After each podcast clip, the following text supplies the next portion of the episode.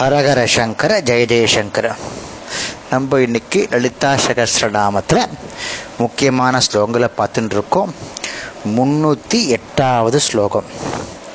ராஜீவ லோச்சன. அம்பாவுடைய கண் எப்படி இருக்கான் தெரியுமா? மான் போன்று மீன் போன்று தாமரை புஷ்பம் போன்று அவ்வளோ அழகாக இருக்கான் அம்பாவுடைய கண்ணு. ஐநூற்றி அறுபத்தி ஓராவது நாமாவில் அந்த மான் கண்களுக்கு ரொம்ப அழகாக விளக்கம் கொடுக்குறான். மானுடைய கண் வந்து ஒரு இடத்துல நிற்காது விழி. அப்படியே இங்கேயும் அங்கேயும் இங்கேயும் அங்கேயும் அங்கேயும் அழி அலைஞ்சுட்டே இருக்கும். ஏன்னா யாராவது நம்மளை வந்து தாக்கிட்டா என்ன பண்ணுறது அப்படின்றதுக்காக கடவுளால் அமைக்கப்பட்ட ஒன்று மானுடைய கண்கள் அப்படி இங்கேயும் இங்கேயும் போயிட்டு இருக்கும் அந்த மானுடைய கண்கள் போலவே நம்ம ஸ்திரீகளுடைய கண்களும் அலைஞ்சு கொண்டே இருக்கும். இது வந்து அவர்களுக்கு வந்து ரொம்ப அழகாக கூட்டுறது. அம்பாளுடைய கண்கள் கூட இதே மாதிரி இருக்குது இங்கேயும் அங்கேயும் அங்கேயும் அங்கேயும் இந்த விழி வந்து போயிட்டு வருது. ஏன்னா அம்பாள் வந்து எல்லா பக்தர்களையும் தன் பார்வையால் கனிவு கிருப்பையுடைய கிருபையுடன் கூடிய பார்வையை எல்லார் மேலேயும் வச்சுருக்கா அதனால அம்பாளுடைய கண்ணு விழி வந்து இங்கிருந்து அங்கே அங்கிருந்து எங்கே பாருது. ஏற்கனவே நம்ம பார்த்துருக்கோம். பதினெட்டாவது நாமாவளியில் இந்த அம்பாளுடைய கண்ணை பற்றி ரொம்ப டீட்டெயில்டாக பார்த்துருக்கோம். அதாவது மீனோபலோச்சனா அதாவது மீன்குட்டி வந்து தன்னுடைய கண்ணுடைய பார்வையினாலுடைய இதனால தன் குழந்தைகளை பத்திரமா பாதுகாக்கிறது அப்படின்னு பார்த்துருக்கோம். அதே மாதிரி அம்பாலும் தன்னுடைய கண்களால் பக்தர்களால் பார்த்துக்கிறோம். அப்படின்னு பதினெட்டாவது நாமாவளி பார்த்துருக்கோம். அதை நம்ம இங்கே ஞாபகப்படுத்திக்கிறோம்.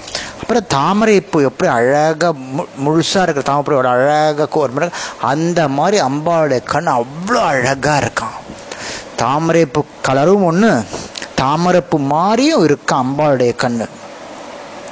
அப்புறம் ராஜீவா இன்னொன்று கூட சொல்லுவா என்னன்னா ராஜாவை அண்டி இருப்பவள். நம்ம இது மகாஜனங்கள்லாம் ராஜாவை அண்டி இருப்பாள். அதே மாதிரி பக்தர்கள் எல்லாம் வந்து லலிதாம்பிகையை அண்டி இருக்கிறாள். அதனால ராஜீவ லோச்சனை. நிறைய பேர் நிறைய பேர் நீங்கள் இப்போ ராஜீவ லோச்சனா ராஜீவ லோச்சனா அப்படின்னு பேர் வச்சிருப்பா. நிறைய பேர் அந்த காலத்தை ராஜீவ லோச்சனானா அழகான கண்களை உடையவள். இன்னும் அழகான கண்களை பார்த்தா அவள் பேர் ராஜீவலோச்சனா ஞாபகம் வரணும் நமக்கு. ரஞ்சனி முன்னூற்றி ஒன்பதாவது நாமாவளி. சந்தோஷப்படுத்துகிறவள். யாரை சந்தோஷப்படுத்துகிறா பக்தர்களை சந்தோஷப்படுத்துகிறவர் எப்படி பக்தர்களை சந்தோஷப்படுத்துகிறா ஏலோக இக லோக சுகத்தையும் பரலோக சுகமா சுகமான மோட்சத்தையும் அழித்து சந்தோஷப்படுத்துகிறாள் இப்போ நம்ம இந்த இருக்கிற அங்கே பூமியில் இருக்கிறச்சு நமக்கு இது வேணும் அது வேணும் அது செய்யணும் இது செய்யணும்னு கேட்கல அதையும் கொடுத்துட்டு வயசானவன் நம்ம கேட்க ஆரம்பிச்சோம் மோட்சத்தை கொடு மோட்சத்தை கொடு மோட்சத்தை கொடு. அந்த மோட்ச சாம்ராஜ்யத்தையும் அழிக்கக்கூடியவள் இந்த லலிதாம்பிகை. அதனால் அம்பாள் ரஞ்சினி என்று அழைக்கப்படுகிறாள். முன்னூத்தி முப்பத்தி ஓராவது நாமாவளியில் பார்த்தல வரதா. அப்படின்னா வரம் அளிப்பவள். யாருக்கு நமக்கு மட்டும் இல்லை பிரம்மா விஷ்ணு மற்ற பக்தர்களுக்கும் வரம் அளிக்கிறவள் அப்படின்னு அர்த்தம். அம்பாளுடைய கை வந்து உயர்த்திய கை எப்பொழுதும் வரங்களை அளிக்கிறது. இவள் வந்து தேவர்கள் தைத்தியர்கள் முனிவர்கள் எல்லோருக்கும் வரம் அளிப்பவள். கொடுப்பதற்கு கை உபயோகப்படுவதால் கை வரன்களை அளிக்கிறது அப்படின்னு ஹயக்ரீவ மகரிஷி சொல்லியிருக்கார். அதாவது அம்பால பரிபூரணமாக சரணடைந்தவருக்கு அம்பாள் அனைத்து வரன்களையும் அளிப்பாள். மனதால் விரும்பும் வரங்களை தருவாள் நம்ம கேட்டது நம்ம கேட்காது எல்லாத்தையும் அம்பாள் நமக்கு தருவா. எப்போ? அம்பாளுடைய நாமாவளியை ஒன்றாவது டெய்லி சொன்னோன்னா அம்பாள் நமக்கு வரம் அதிகமாக அளிப்பாள் அப்படின்னு சொல்றது. அடுத்தது முன்னூற்றி முப்பத்தி அஞ்சாவது நாமாவளி ரொம்ப முக்கியமான நாமாவளி வேத வித்யா. அப்படின்னா வேதங்களால் அறிய தகுந்தவள். வேதங்களால் அறிய இப்போ லலிதா சகசிரநாமமே எல்லா வேதத்துக்கும் ஒப்பாயிடுறது. ருக் யஜூர் ஷாம அதர்வன வேதங்களால் அம்பாள் அறியப்படுகிறாள். அதனால அம்பாளுக்கு வேத வித்யான்னு சொல்றது. தேவியினுடைய இருப்பிடம் வந்து ஸ்ரீமுகம் நமக்கு எல்லாம் ஸ்ரீநகரம் தெரியும். அதுக்கு நான்கு வாசல்கள் இருக்கு. அதில் வந்து ருக் யஜூர் ஷாம அதர்வண வேதங்கள் அமைஞ்சுள்ளது. எந்த வாயிலினுடைய வழியாக சென்றால் தான் நாம் தேவியை அடைய முடியும். அகையால் அம்பாள் வேத வேத வேத்யா அப்படின்னு அழைக்கப்படுகிறாள். அது மட்டுமல்ல ஸ்ரீ சக் ஸ்ரீநகர ஸ்ரீசக்கரத்தின் நடுவில் அம்பாள் உட்காந்துருக்கா இல்லையா? இவளை சுற்றி யாரெல்லாம் இருக்கான்னா சுத்த வித்யை சௌபாகிய வித்யை லோபமுத்ரா வித்யை துரியாம்ப வித்யை உன்மோதனி போதனி குஞ்சிகா காளிகா தேவிகள் சமய வித் சமய வித்தையின் தலைவர்கள் இவங்க அத்தான பேரும் வித்தைகளால் அறியப்படுவதால் அம்பாளுக்கு வேத வேத்யான்னு பேர். வேதத்துக்கும் அதிபதி வித்தைகளுக்கும் அதிபதி. அதனால அம்பாள் வேத வேத்யான்னு அழைக்கப்படுறார் ரொம்ப உயர்வான நாமாவளி நம்ம கஷேத்திரபாலா சமர்ச்சிதா அப்படின்னு அர்த்தம். க்ஷேத்திரபாலரால் நன்கு பூஜிக்கப்பட்டவள். க்ஷேத்திரபாலர். இந்த தாரகாசுரனை வதம் செய்வதற்காக சிவன் என்ன பண்ணுறார் ஒரு காளியை தோற்றுவிக்கிறார். அந்த அசுரன் வதம் செய்யப்படுறான் காளியால் ஆனால் காளுடைய கோ கோபம் வந்து அடங்கவே இல்லை.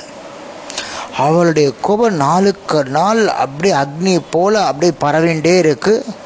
உலகம் முழுவதும் பரவது தாங்க முடியல. அந்த கோபத்தை குறைக்கிறதுக்கு என்ன பண்ணுறார் சிவன்? தானே ஒரு குழந்தை மாதிரி உருவெடுத்து அழறார். ஒரு குழந்தை ஒரு ஆற்றுல அளந்தால் எல்லாரும் தூக்கி வச்சு கொஞ்சம் பெண்கள் அளந்து தூக்கி வச்சு அதை சமாதானப்படுத்த. அதே மாதிரி அந்த காளி அந்த குழந்தைக்கு தூக்கி வச்சுண்டு பால் கொடுத்து சமாதானப்படுத்த பட்ச இந்த குழந்தை ஸ்வரூபத்தில் இருக்க சிவன் இருக்கார் பாருங்க. அந்த பாலோட அந்த கோப அக்னியை சேர்த்து குடிச்சு விடுறார். குடிச்ச உடனே காளிக்கு அந்த கோபம் போய்டுறது. இது சிவனுடைய ஒரு விசேஷமான அவதாரம். அதுக்கு பேர் தான் க்ஷேத்திரபாலர்னு பேர். அந்த க்ஷேத்திரபாலரால் அர்ச்சிக்கப்பட்டவள் தான் இந்த லலிதாம்பிகை. க்ஷேத்திரபாலர்னு நம்ம நிறைய கேள்விப்பட்டிருக்கோம் இல்லையா? அதான் இதுதான் அதனுடைய கலை. பலஸ்ருதியில் இந்த சகஸ்திரநாமத்தை ஜபிக்கிறனுடைய செல்வத்தை யாராவது அபகரிச்சிக்கணும் அல்ல அபகரிச்சுண்டு போனானா அவனை இந்த க்ஷேத்திரபாலர் கொன்று விடுவார் அப்படின்னு சொல்கிறது அப்புறம் இதுக்கு இன்னொரு மீனிங். க்ஷேத்திரம்னா யாகம் செய்யப்படும் பூமி. அதை காப்பாற்றுபவர் க்ஷேத்திரபாலர். அவரால் அர்ச்சிக்கப்பட்டவள் லலிதாம்பிகை க்ஷேத்திரம்னா ஷரீரம்னு கூட சொல்லலாம். அதை காப்பாளராக உள்ள அக்னி வாயு சூரியன். நம்ம உடம்புல எல்லாமே இருக்குல்ல அக்னி இருக்குது வாயு அந்த தேவதைகளால் வழிபட்டவள் இந்த லலிதாம்பிகை அப்படின்னு சொல்லலாம். அதான் க்ஷேத்திரபால சமர்ச்சிதா அப்படின்னு அர்த்தம். முன்னூற்றி ஐம்பதாவது ஸ்லோகம் வாக்வாதினி.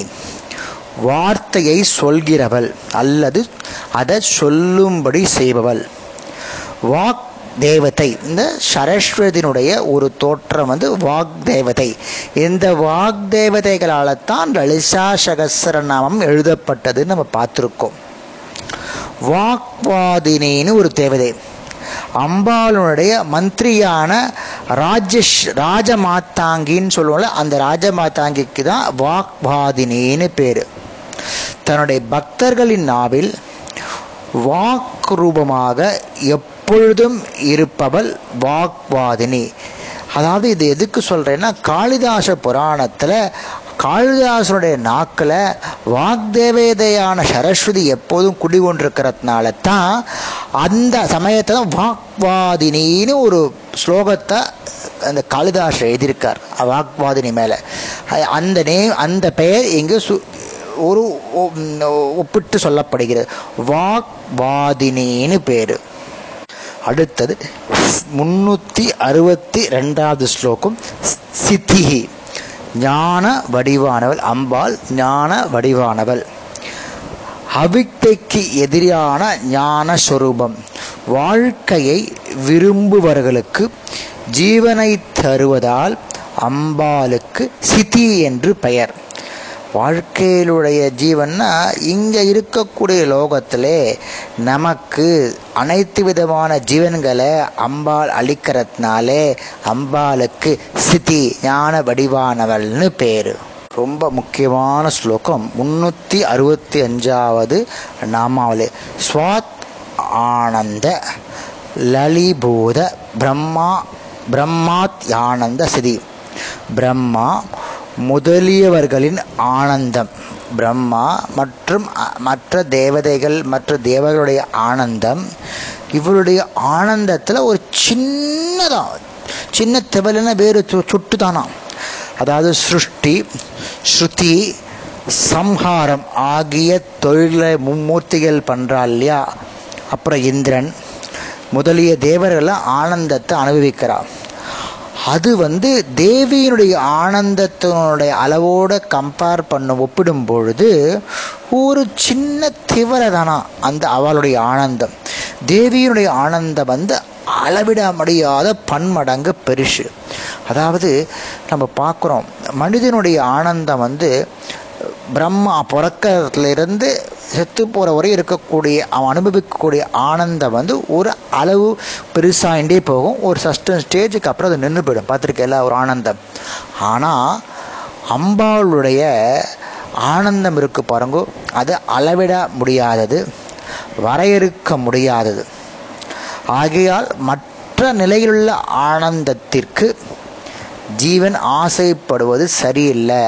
அதை என்ன சொல்கிறான்னா மனுஷனுடைய ஆனந்தம் ஒரு வரையறைக்குட்பட்டு தான் ஆனால் அவன் அந்த ஆனந்தத்தை விட்டு வெளியில் வந்து அம்பால முழுவதுமாக சரணாகதி அடைஞ்சானா அவனுக்கு கிடைக்கக்கூடிய ஆனந்தம் அம்பாளுக்கு எப்படி வரையறுக்கப்பட முடியாத ஆனந்தமாக கிடைக்குமோ அந்த ஆனந்தம். அதனால மோட்ச கத்தி கிடைக்கும். அப்படின்னு சொல்றது தான் இந்த முந்நூற்றி அறுபத்தி அஞ்சாவது ஸ்லோகம். அடுத்தது முன்னூற்றி எழுபத்தி ரெண்டாவது ஸ்லோகம். பக்த மானச அம்சிகா. பக்தருடைய மனத்தில் பக்தருடைய மனது வந்து ஏரியா பாவிச்சு அன்னப்பறவை போல் அங்கு இருக்கிறாளாம். என்ன அர்த்தம்னா பிரம்மா வந்து தன்னுடைய மனத்தால் ஒரு ஏரிய ஏரியை வந்து நிர்மாணித்தார். அது வந்து கைலாச மலையினுடைய உச்சியில் இருக்குது அந்த நீர் எப்பொழுதும் மிகவும் தூய்மையாகவே இருக்கும். எப்பொழுதும் தூய்மையை வெறும் அன்னப்பறவைகள் தான் அங்கே வசிக்கிறது. மழை காலத்தில் எந்த இடத்துல இருந்தாலும் அந்த ஏரிக்கு அந்த அன்னப்பறவைகள் அந்த சுத்தமான இடத்துக்கு வந்து விடுறது அதே மாதிரி பக்தனுடைய மனமாகிய ஏரியில் அம்பாள் விளங்கி பக்தனை வழிநடத்துகிறார் நம்மளுடைய தீய எண்ணத்தை தவிர்த்தோனா அந்த அம்பாளுடைய அன்ன அந்த அன்னப்பறவையை நம்மளால் உணர முடியும். அப்படின்னு என்ன அர்த்தம்? நம்மளும் அன்னை பறவை போல தூய்மையாக இருந்தோம்னா அந்த ஏரியை நம்ம பார்க்க அந்த அன்னப்பறவை எப்படி போய் பார்க்குறதோ அந்த மாதிரி நமக்குள்ளேயே இருக்கக்கூடிய அம்பாலை நம்மளால் பார்க்க முடியும். பத்மானச அம்சிகா அப்படின்னு அர்த்தம்.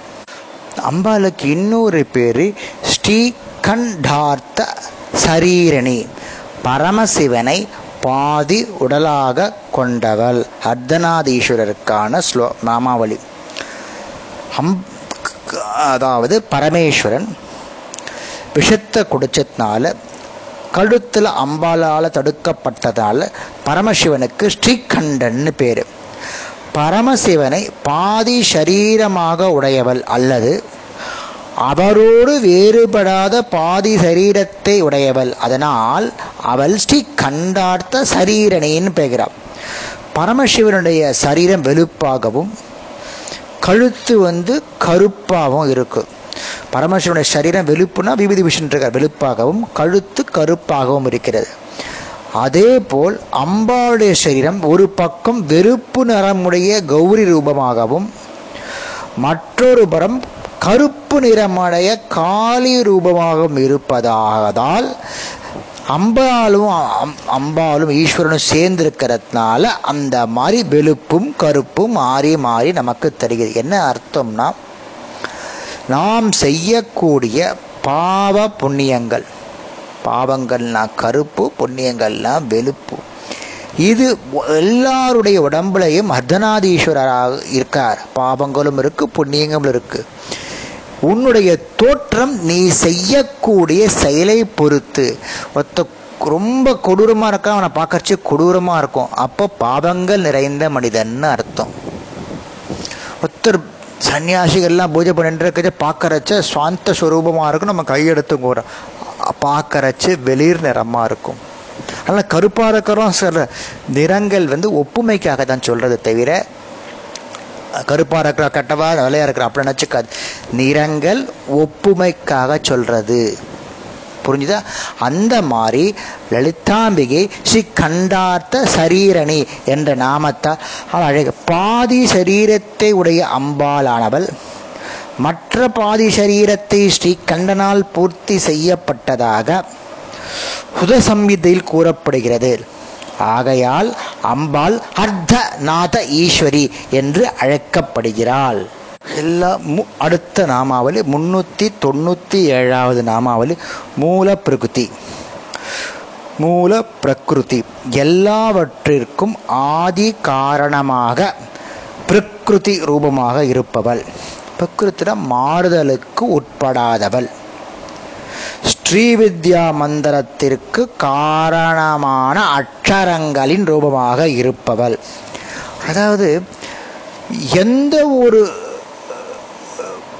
மூலமும் இல்லாது அதாவது இது இது சார்ந்து அது சார்ந்தது இல்லாது இருக்கிற லலிதாம்பிகை. அதாவது பூமி முதல் ஆகாயம் வரையில் ஒவ்வொன்றுக்கும் ஒவ்வொன்றுடைய இன்வால்மெண்ட் இருக்குது பூமி ஜலத்திலிருந்து உண்டாயினது.